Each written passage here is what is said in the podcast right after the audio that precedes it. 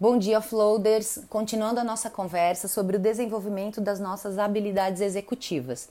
Nós falamos até agora da ponderação ao responder, da memória para o trabalho e do controle emocional. E hoje eu vou trazer algumas dicas de algumas técnicas, recomendações de leitura e metodologias que nos ajudam a desenvolver o autoconhecimento e o autocontrole sobre as nossas emoções, que é uma das tarefas mais difíceis que a gente tem para fazer. E isso vai afetar diretamente a nossa habilidade de ponderar ao responder, de ter, ser mais flexível, de tolerar determinados estresses, tá? Então, uma das técnicas amplamente divulgada é a técnica da meditação mindfulness, aquela meditação que você aprende a esvaziar sua mente, mas depois você vai fazer isso de uma maneira mindfulness, que é o que? Durante o tempo presente. Então, durante a execução de uma tarefa, durante uma conversa, você vai estar alerta, você não vai cair na pegadinha de estar é, sendo controlado por algumas emoções negativas que podem, podem ser disparadas por algo, por algum estímulo externo. Tá? Essa meditação é então amplamente divulgada. Meditação mindfulness, você pode pesquisar aí.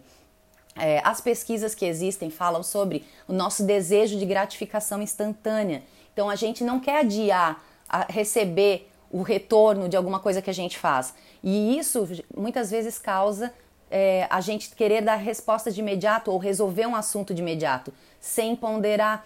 Então, para isso, né, existe uma pesquisadora que se chama Brené Brown, ela tem diversos livros, tá? E aí ela todo o, a pesquisa dela está em cima da, dos estudos da vergonha e da culpa, que são a vergonha e a culpa, segundo ela e segundo as pesquisas, ela é uma cientista, né?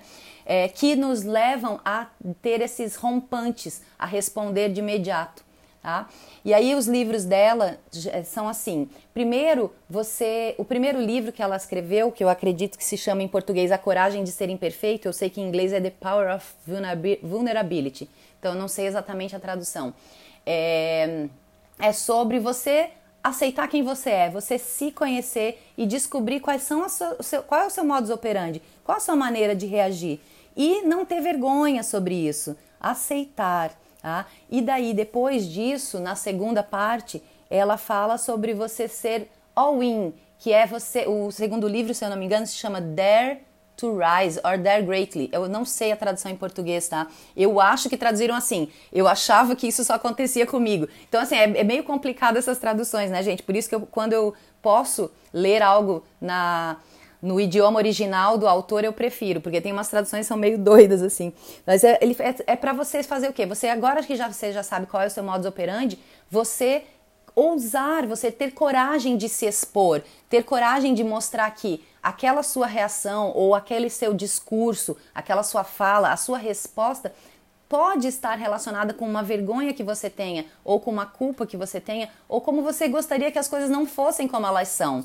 E você pode ser vulnerável o suficiente, claro. Tem todas um, umas dicas lá no livro de você não pode ser vulnerável o tempo todo, senão você vai ser assaltado, você vai ser, né, você vai estar se colocando em risco. Então, saber como com quais pessoas em quais momentos você se posiciona claramente e mostra sua vulnerabilidade e quanto isso vai aumentar o seu poder de ação.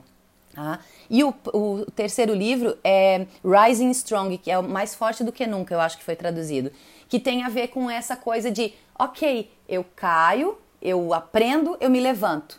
Eu caio, eu aprendo, eu me levanto. Então, toda vez que a gente for praticando esse tipo de coisa, a gente vai se sentir muito mais confiante para executar determinadas tarefas e inclusive tarefas difíceis como por exemplo, sei lá, executar uma demissão, são, né, a gente tem diversos momentos na vida que são complexos aí. E quanto mais eu trabalhar esse meu lado, melhor eu vou acabar me relacionando, então eu vou ter mais controle emocional. Por isso que eu quis trazer essas dicas hoje, tá?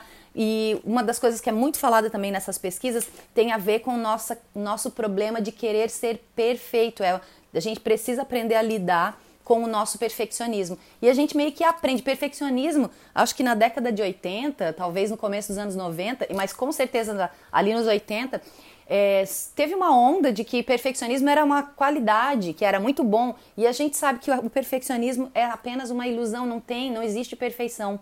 Então, quanto mais a gente assumir que não existe perfeição, conseguir lidar com isso de uma maneira adulta, de uma maneira em que não é condenada, né? nem, nem se condene, nem condene os outros, a gente vai ajustando essas arestas e conseguindo navegar melhor pela vida e pela execução das nossas tarefas, tá certo? Próximo áudio vou continuar falando sobre as próximas habilidades executivas. Abraço a todos!